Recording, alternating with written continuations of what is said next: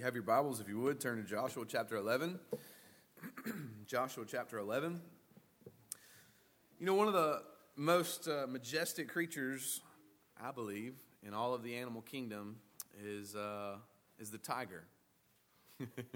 I know some of you think I have ulterior motive for saying that. Um, for many years, though, uh, these beautiful creatures have puzzled researchers. Tigers have a, a remarkable ability to paralyze their prey with fear, uh, an ability unlike any of the other large cats in the animal kingdom. The tiger charges towards its prey and lets out a spine-chilling roar. Now, you think that would be enough to cause the prey to turn and run for its life when they hear that roar, but instead, the opposite actually happens, and most of the time, the, the prey will freeze and, and, and become tiger bait. Um, at the turn of the century, uh, scientists at the Fauna Communication Research Institute of North Carolina, of all places, uh, discovered that the reason you likely freeze rather than run when a tiger chases you is because the tiger lets out a roar that's audible. You hear the roar. That's the thing that is terrifying when you hear the tiger roar. But it also lets out a, a frequency that's so low that you can't hear it, but you feel it. You feel the sound wave coming from the tiger. And so as the tiger emerges from the bush and its its flashing stripes and colors capture your eye, and the sound of the roar captures your ear, and then that unheard but felt sound wave uh pulsates, and you can feel that with your body. It provides an all-out assault on your senses. And so as a result, the effect is that the prey is momentarily paralyzed, just freezes.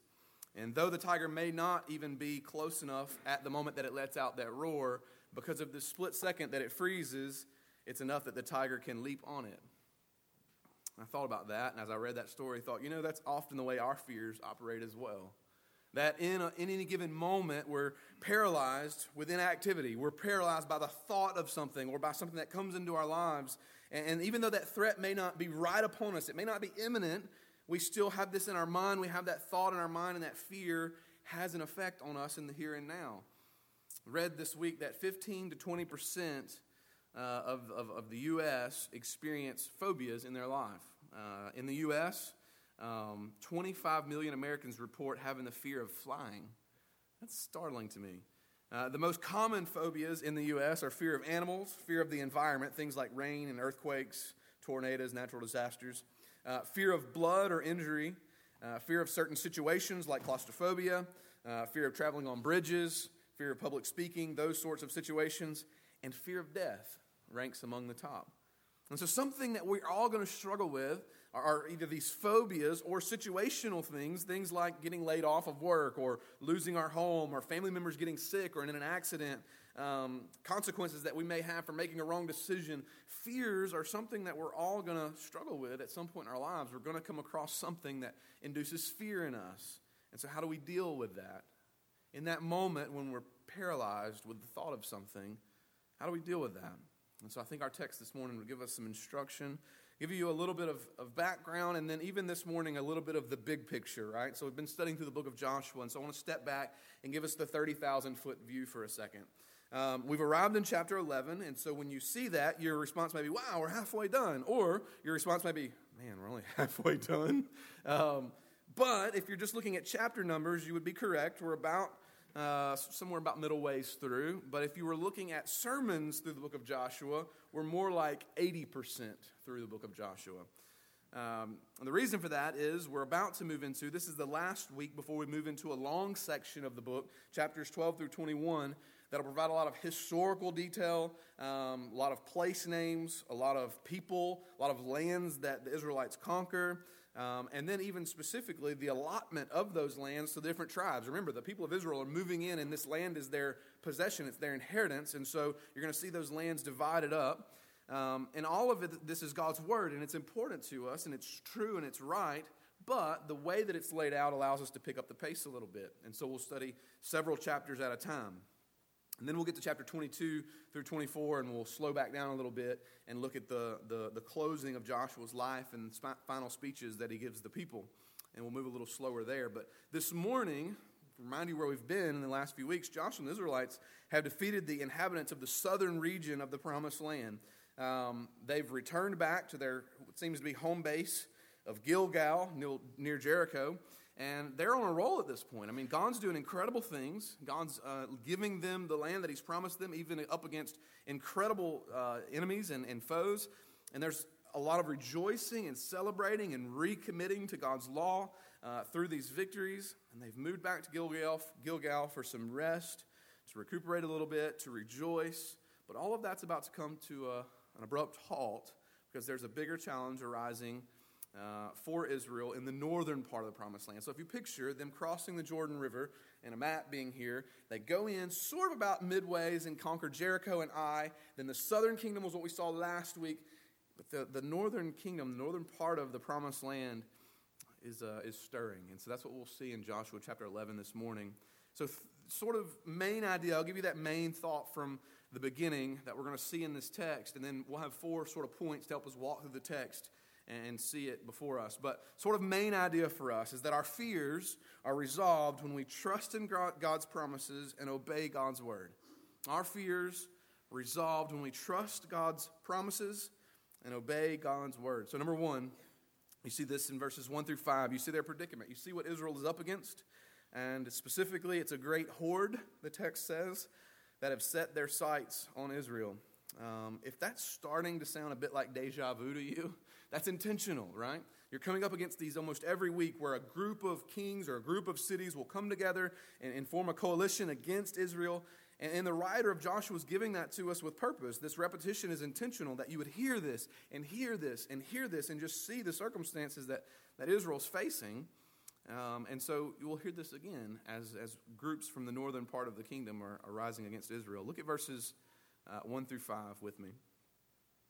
And when Jabin, king of Hazor, heard this, he sent to Jobab, king of Madon, and to the king of Shimron, and to the king of Atshaph, and to the kings who were in the northern uh, north northern hill country, in the uh, Arabah, south of Chinneroth, and in the lowland, and in uh, Naphtor, to the west, to the Canaanites in the east and the west, the Amorites, the Hittites, the Perizzites, and the Jebusites in the hill country, and the Hivites under Hermon in the land of Mizpah.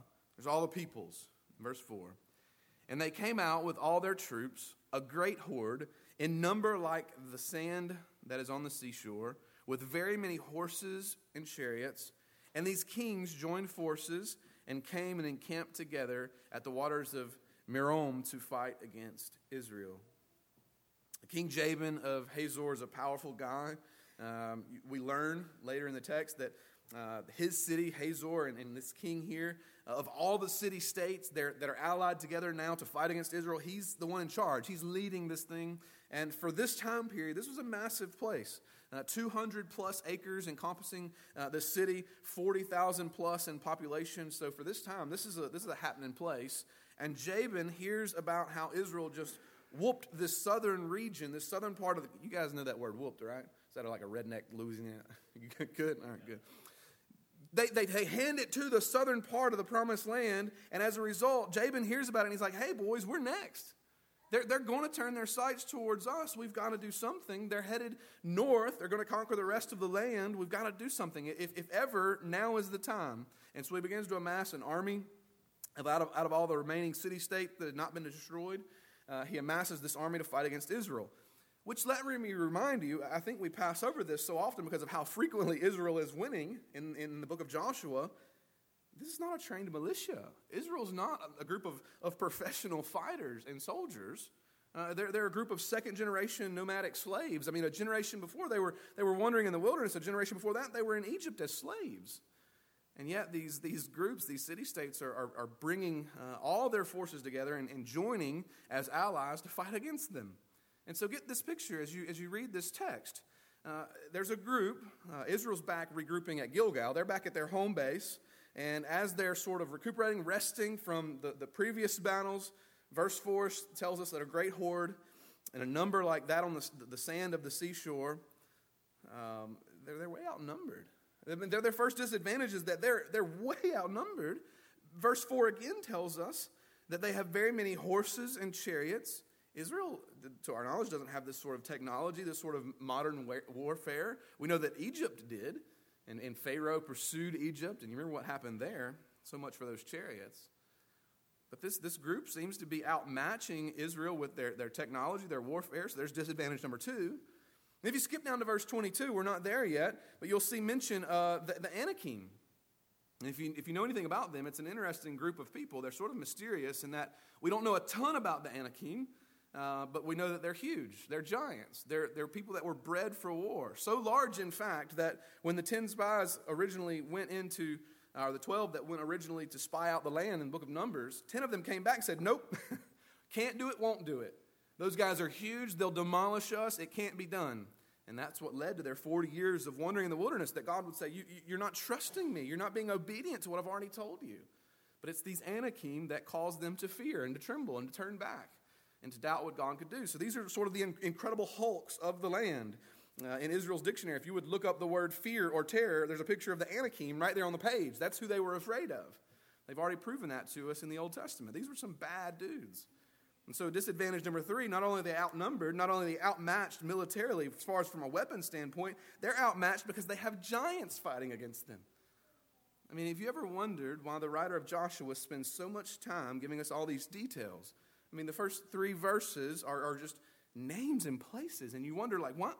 Why would the writer go to such a such long task of giving us kings and places and cities that seem not, they don't impact us like maybe they would of them? Why would the writer of Scripture do that? Why would the writer waste so much ink giving us all these details? Why couldn't he just make the, you know, save some paper and make our Bibles a little lighter by saying King Jabad called some buddies together and they, they launched a massive attack against Israel? And that seems to be a simpler way of saying that.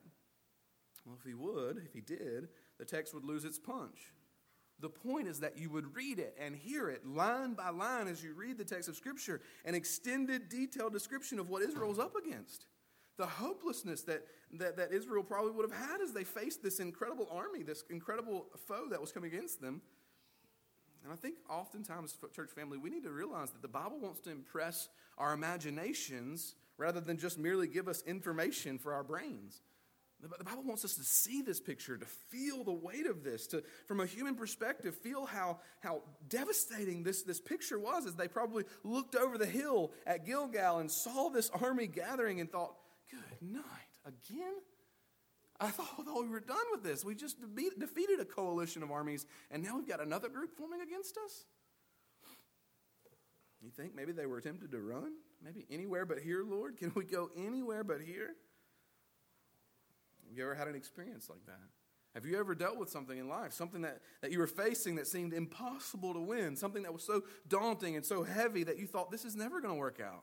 Maybe you're there now. Maybe you're in the midst of a situation even this week where you're thinking, I don't know how this is going to play out. It seems to be a lose-lose situation. If I go this route, it's bad. If I go this route, it's bad, maybe even worse. I don't know how to even turn here, God. Let me remind you this morning that God's word is given to us to show us that the battles we face in life, the things that we deal with on a daily basis, are real and they're important. They're not just trivial things. From a human perspective, it, it seems impossible to win. And oftentimes it does in our lives as well. And the reality is, from a human perspective, from a human standpoint, it may be. That's the thing. It may actually be impossible from a human perspective, but praise be to God, human strength, human perspective, human wisdom is not the source of our victory. And that's what we'll see for Israel, and that's what we'll see over and over and over again in the book of Joshua. Joshua's well aware of this truth, that, that human strength, human wisdom is not what he's relying upon. And so he knows where to turn, he knows where to go to see how to handle this great horde that's stacking against them, which is point number two. See their plan, and that it's that that that God is the one who calls the shots. Their plan was to rely upon God, who is the one who calls the shots. Look at verse six. There's so much truth in verse six. It says this, and the Lord said to Joshua, do not be afraid of them, for tomorrow at this time I will give them, I will give over all of them slain to Israel. You shall hamstring their horses and burn their chariots with fire. And what do you know? It is possible to learn from your mistakes. This time, Joshua inquires of the Lord before rushing into battle. We've already we've already, we've already watched Joshua make this mistake before, right? That he would go and, and be confronted by the Gibeonites and make an agreement, make a deal with them without inquiring of the Lord. We saw that what it cost them, what, what that disobedience led to. This time he doesn't. He doesn't rush into anything. He goes and prays before the Lord, and the Lord gives him a word. Even when this army seemed to be pressing in around him, and we know that it's already forming against him, Joshua takes time to be with the Lord, to hear from God. And he goes before the Lord, and the Lord lays out a battle battle plan and gives him three actions, three steps in this verse six that you see. Three steps that, that we'll point out real quickly as we walk through the text. Something like this. Number one, it says, don't be afraid. It's a command. It's imperative. Don't be afraid. How many times must the Lord remind them and us of this truth? Don't fear. It's a, it's a command. This was a choice Joshua had to make, a choice to trust and not fear. He could either, one, spend all of his time thinking about how well-equipped this army was that was coming up against them, how, how big they were, all the technology they had and those chariots. He could sit around and imagine the worst possible scenarios, picturing Israel slaughtered out on the battlefield, picturing his brothers fighting along beside him, slaughtered out on them. He could picture that. He could let that come into his heart and mind, or he could refuse to let his mind go there and instead not fear. He could, he could actively put aside fear. That's what he's being commanded to do. Joshua, do not fear. It's a command. Second thing, in verse six, he says to him, focus on the promises. Focus on what you've already been told. Well, what are those promises? Well, last week we were told that, that God would fight for Israel, that he would give their enemies into their hands. We saw that in chapter ten, that he actually did that, that he was the one fighting for Israel with this, these hailstones that came down and did more damage than the whole army of Israel could do. We've already seen God say that and do that. He promised and he kept his promise. This week, verse six, he says this, tomorrow at this time I will give over all of them slain to you, Israel. I'll give them to you. And so Joshua, don't be afraid. Actively put aside fear. And second, focus on what I've told you. Focus on this, this promise that I've given you. I'm giving you the land. And these enemies that look so incredible, I'm going to I'm going to hand them over to you. And then number three, third thing that, that happens here in this text, this is he's telling them, put action behind God's instruction. Put action behind what I've told you. In verse six, you see these words, you shall. It's key to us that God's about to tell Joshua to do something. And what he says is, you shall hamstring their horses and burn their chariots with fire. Well, what in the world is that? What is that about? I read one commentary that said, you know, this is the, the cutting of the tendons, right, on the back of the horse's leg, uh, and it renders the animal incapable of speed. And so while they would be still productive for Um, for for as a pack animal or or useful for a, a plow, they would be ineffective for battle. So you hear that and you're like, man, that that stinks. Why, why would God do that to these animals, right? You have to trust the Lord here that he that he knew what he was doing, that something was going on here, and it seems that his purposes in all this, the reason these horses would be hamstrung, it would prevent even the possibility that these animals, these weapons, would ever be used to wage war against God's people again. It's not killing them, it's using them in a, in a productive and helpful way, but they will not be used to, to come against and kill God's people ever again. Note too, note also that he didn't permit Israel to seize these animals, these chariots and these horses, and use them for their upcoming battles. He didn't say, hey, you just go capture those horses and chariots, and then you use that weaponry that you don't have on your enemy. You think, well, man, wouldn't they be better equipped if they had kept those weapons, right?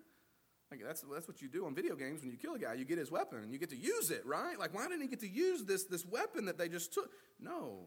God's reminding them, and, and us today, he didn't want them to rely on earthly wisdom and techniques for victory. He didn't need a horse and chariot. He can provide victory. He wanted them to rely on his strength alone in this conquest. Later in David, uh, David uh, says in Psalm uh, chapter twenty, Psalm twenty, verse seven, some trust in chariots and some in horses, but we trust in the name of our, the Lord our God. Think about how differently that verse would have been had these guys went and captured these horses and chariots. Well, we trust in chariots and horses sometimes. We also trust in the name of the Lord our God. There's nothing against horses and chariots here, but God's wanting them to rely upon his strength. He's wanting them to, to, to trust that he can provide the battle, uh, the victory in the battle for them supernaturally as he has over and over and over again. He wants them to be confident in his promises. And so what do we learn here? How do we apply this text? Uh, certainly, I don't think any of us are tempted tomorrow to go cut the hamstrings of some horses in an effort to be obedient to God's word. So how do we apply this text to our lives? Well, friends, we do the same. We reject fear by refusing to dwell on the what-ifs of life. We, we refuse to just be sitting around and, and thinking about what could happen. And this is an active choice we make. It, it's a hard choice because we naturally want to go there. We naturally want to weigh these things out and go, gosh, but this could be terrible. This could be awful. It takes effort not to go down the what-if road. But God calls us instead, instead to actively dwell on his promises, that he's fighting for us, that he's the one who's going before us every day in the battles of our lives. He's the source of our victory and not us. That he'll give us what we need. He'll give us every step of the way. He'll give us courage to be obedient to his word. If we're just sitting around all the time thinking about the, the worst case scenarios, then we lose the battle before it ever begins. You just disengaged from what God's called you to do. You've disengaged from obedience because you're sitting around wondering, man, how could this thing really go terribly? God's called us to faith in action. Faith in action. And so if you're worried about an upcoming doctor's visit, go and share Jesus with someone. If you're worried about being laid off at work, go care for widows in our church family. If you're, if you're worried about losing your home, go and spend an afternoon at Kennedy Children's Home caring for orphans. God's been clear in Scripture to give us commands. And in the moment of our fear, in the moment of our anxiety and our worry, go and do something in the Word of God that he's commanded you to do that's clear-cut, black and white in Scripture. You know how you fight fear? Obedience and trust and faith in what he's already told you. It's a demonstration that, that he's the one who's Lord and sovereign over your life, and you're walking in faith. You're walking in obedience to what he's already told us. Trust his promises and obey his word. Number three. Number, number three, see their action. It's complete obedience to God's plan. Their action in this text, complete obedience to God's plan. Look at verses seven through fifteen. And so Joshua and all his warriors came suddenly against them by the waters of Merom and fell upon them. And the Lord gave them into the hand of Israel, who struck them and chased them as far as great Sidon and Misrephath. Misrephath. I'm going to let you guys have that one. And eastward as far as the valley of Mizpah, and they struck them until he left none remaining. And Joshua did to them just as the Lord said to him. He hamstrung their horses and burned their chariots with fire. And Joshua turned back at that time and captured Hazor and struck its king with the sword. For Hazor formerly was the head of all those kingdoms. And they struck with the sword all who were in it, devoting them to destruction. There was none left that breathed, and he burned Hazor with fire. In all the cities of those kings and all their kings Joshua captured, and struck them with the edge of the sword, devoting them to destruction, just as Joshua, just as Moses, the servant of the Lord, had commanded. But none of the cities that stood on mounds did Israel burn, except Hazor alone, that Josh and Josh, that Joshua burned. And all the spoil of those cities and the livestock the people of Israel took for their plunder. But every person they struck with the edge of the sword until they had completely destroyed them. And they did not leave any who breathed, just as the Lord had commanded Moses, his servant. So Moses commanded Joshua, and so Joshua did. He left nothing undone of all that the Lord had commanded Moses. What we see in this text clearly over and over emphasized to us is that there is complete fulfillment, complete obedience to what God had commanded. I mean, think about the, the summary here, or the fulfillment of verse six. The verse six is where we see this pattern. Don't fear, and the, the steps in being obedient, these steps that, that God's told them to take. And then in, in this longer section, in seven through fifteen here, we see these uh, fulfillment of verse six. Joshua and Israel rejected fear. They believed the promise. They engaged in the battle exactly like God commanded, and God brought the victory just like he promised. It happens exactly like he said, because they're obedient to the point that he said. And the emphasis and thrust in these verses is complete obedience. Let me show you this. Verse nine. Look at verse nine. And Joshua did to them just as the Lord said to him. Verse twelve. And all the cities and those kings and all their kings Joshua captured and struck them with the edge of the sword, devoting them to destruction, just as Moses, the servant of the Lord, had commanded. Verse fifteen. Just as the Lord had commanded Moses, his servant, so Moses commanded Joshua, and so Joshua did. He left nothing undone of all that the Lord had commanded Moses. Man, want to talk about obedience to God's word. This is, this is complete obedience that we see from Joshua in this text. Sure, he made mistakes along the way, and certainly he'll make mistakes after this moment and in the rest of his life. But in this moment in Israel's history, in this great battle, at this point in the text of Joshua, it's complete obedience. He's completely obeying what God told him. He's taking the time to study and know and immerse himself in God's commands so that he can ensure that, that, that it would not that one not one part of it would be neglected. He's absorbed and internalized God's word, the instruction that God had given Moses about the promised land. Verse fifteen, he left nothing undone of all the Lord had commanded Moses. Now, friends, that could only be possible if he were living and breathing God's word, if he was reading and studying and memorizing and meditating upon God's word. So here's a man who's leading Israel in military uh, conquest, who's leading an army of people, but he's yet taking time to apply and analyze and commit to memory God's word so that his daily choices are fulfilling everything God said.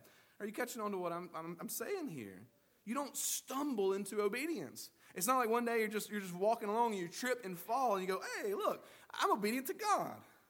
No, friend. You have to know God's word. You have to understand it and read it and take it in so that you can be sure that you're that you're following his word. There's no way to follow unless you know what it says. That's what Joshua was demonstrating to us. He's heard the word of God. He's taken it in so that he could do just as the Lord said. Regardless of, of the leader that he's become and how busy he's been, he's still continuing in these commitments, these disciplines, so that he can know the word of God. The same is true for our lives. It takes work. It takes commitment and effort. You have to be a person of the word of God, a man or woman of the book. You have to know what God's commanded to be obedient to what God's commanded, a consumer of the Bible, of his word. How in the world can you trust his promises if you don't know what they are? How in the world can you be obedient to his commands if you've never read them?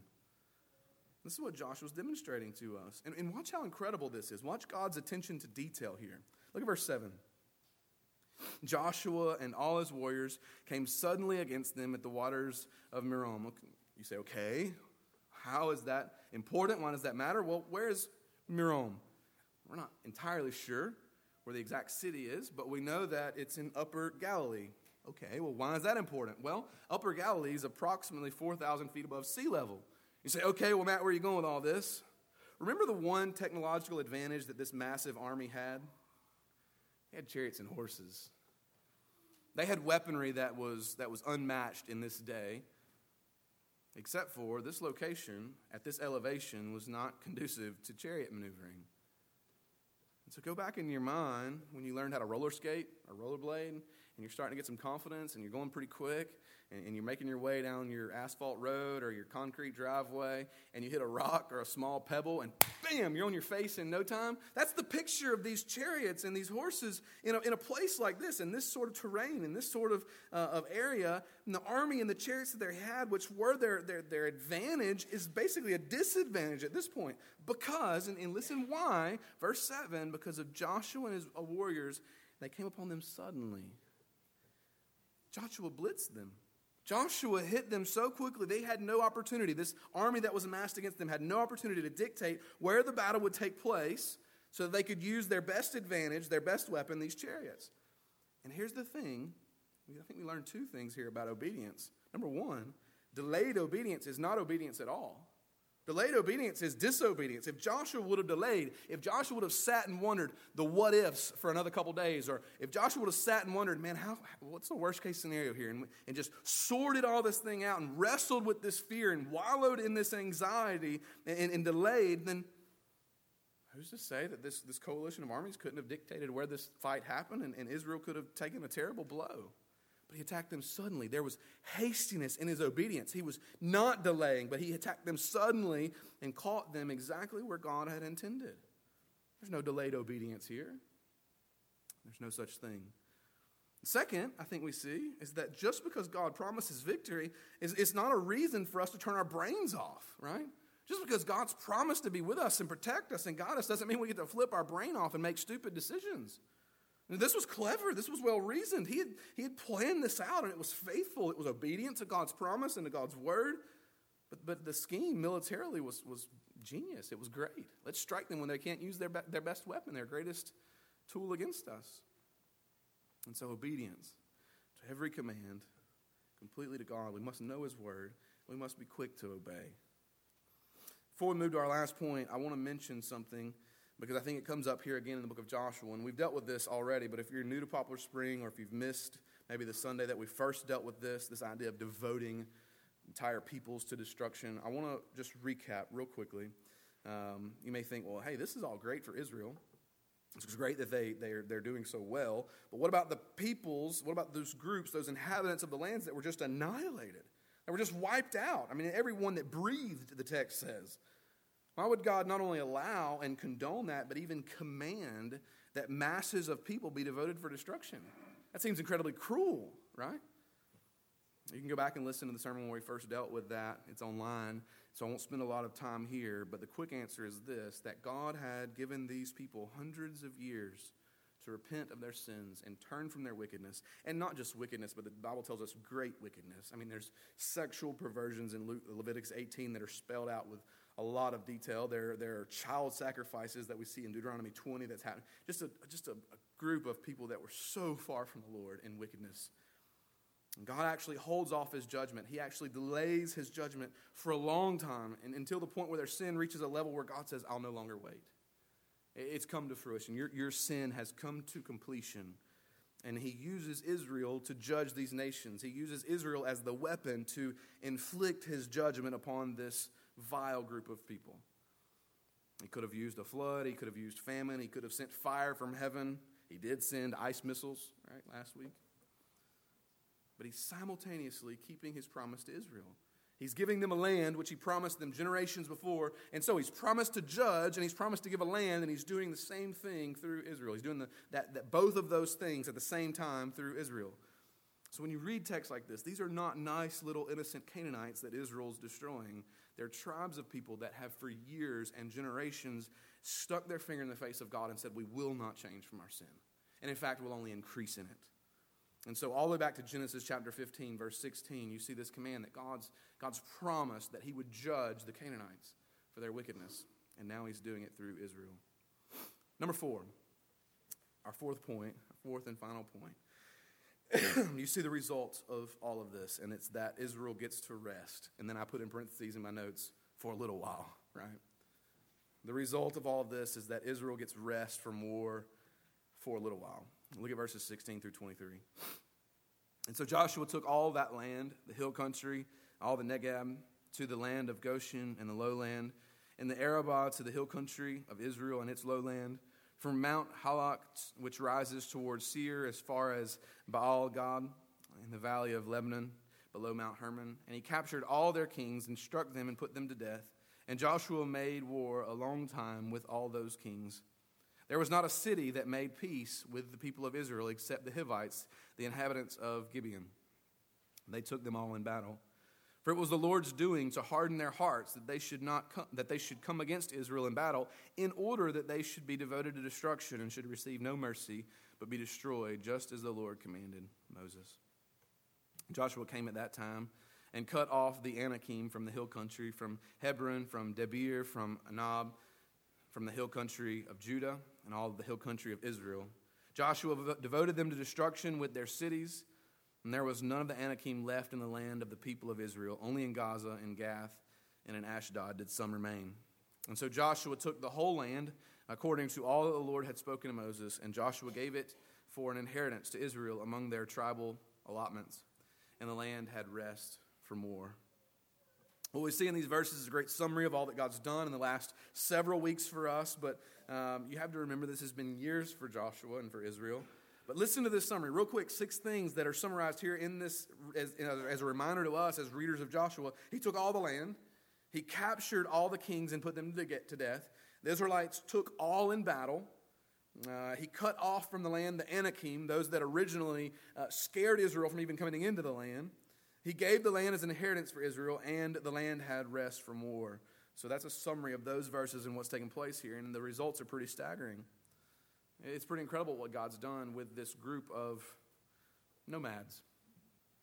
But notice that it didn't happen instantaneously. God's people didn't just pray, and then God instantly hurled down fire and brimstone and took the land for them, and they just moved in uh, while, you know, relaxing, moisturizing their hands or something. He called them to engage in battle with him. Vigorous, challenging, risky warfare that lasted for many years. Verse eighteen shows us that Joshua made war a long time with all these kings. And later in Joshua, from the, our best estimates, this period of time was five to seven years for all of this to happen. I mean, it's hard for us to, to picture this because we read through it in uh, maybe a minute, minute and a half for us to read through this, this text. This is five to seven years for them. This is continued obedience over a period of time. So let this be an encouragement for you today. I think the Word of God is meant to encourage our hearts. Our battles that we face daily, that you'll face in twenty nineteen as we have a new year approaching us, our battles are rarely won instantaneously. Instead, they take perseverance and endurance and patience. And we trust God and we continue continually seek His wisdom and we obey His word, even when it seems like it's taking forever, even when it's hard and we don't see the end of it, and, in our, and the circumstances are overwhelming and they're pushing against us and it seems like no ground is being made. Yes, God's at work. Yes, He's at work. He's at work in your life, but it may still take many days of, of washing your face and brushing your teeth and taking out the trash and attending classes and doing laundry. In the midst of God working, we continue in the, the, the day-to-day things, the tasks that just seem mundane to us, like they have no importance spiritually for us. They're, they're the things that we're to continue in and being faithful. And we see another truth in this text, and I think we should not quickly pass over it. Of all the cities, of all the kings, of all the peoples that Israel encountered, the text is clear to us to, to point out that only one group surrendered to God, surrendered to God's people, and, and, and received mercy, and that's Gibeon. The Hivites. All the rest chose to fight. All of the rest chose to resist instead of surrender. And you may have noticed, if you were paying attention as we read, that the Lord caused this. It's very clear in verse twenty. Verse twenty, read with me again. For it was the Lord's doing to harden their hearts, that they should come against Israel in battle, in order that they should be devoted to destruction and should receive no mercy, but be destroyed. You say, well, they didn't have a choice? Well, did the people in the flood? Once God had decided to bring judgment and the doors of the ark were, were shut, did they have a choice? It's, in that matter, these Canaanite peoples, the, the time for mercy had ended. The, the time for repentance had ended, and all that remained was a time for God to pour out His judgment on their sins, on their many and great sins. And so the Lord hardened their hearts so that He could carry out His judgment. In commentary by Davis on this passage, he he speaks to this, and I think it's heavy and it's weighty, but it's good for us. He says this, do we not find this disturbing or offensive or even outrageous?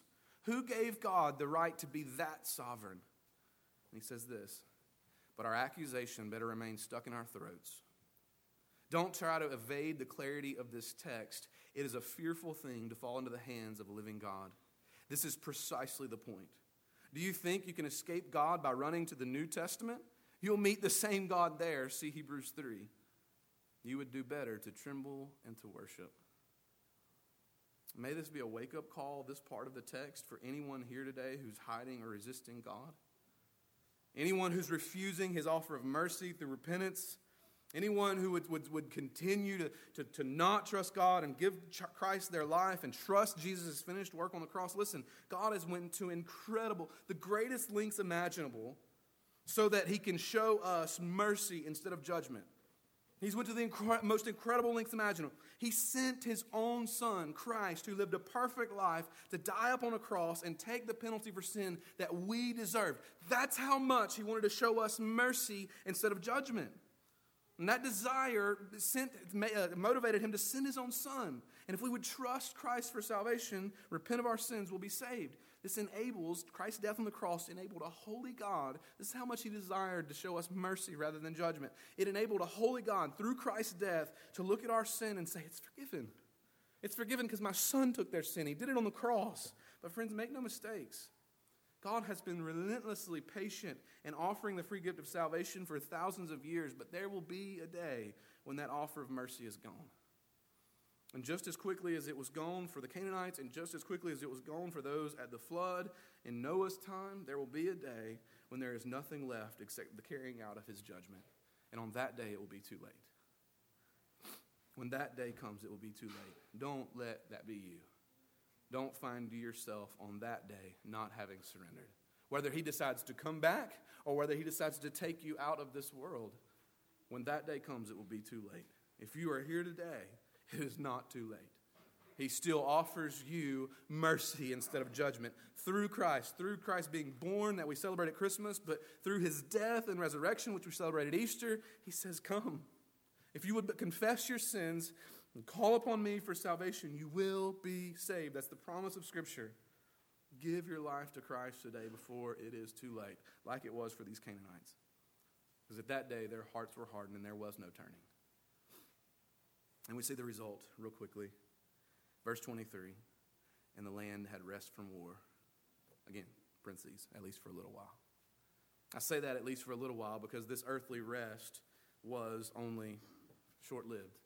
You see, Israel would fail again. They would sin again. They would be conquered in battle again. But for this time, they had a rest. They got to relax. And it points us to it. It reminds us, it points us to the New Testament where we're told that there is an eternal rest coming in the presence of God for those that are a part of his people. For those that surrender their lives to Christ, he's coming again to receive his church and take them to be with him, where there will be a forever, never-ending rest. And it's going to be good. It's going to be so much better than this world, and the fears that we deal with on a daily basis are going to be gone. Nothing more to be afraid of. Nothing more to hang, have anxiety about as we're in the presence with our Savior, looking face to face with the one who died for us. Oh, that rest is coming, friend, and it's going to be a good day. Let's pray together.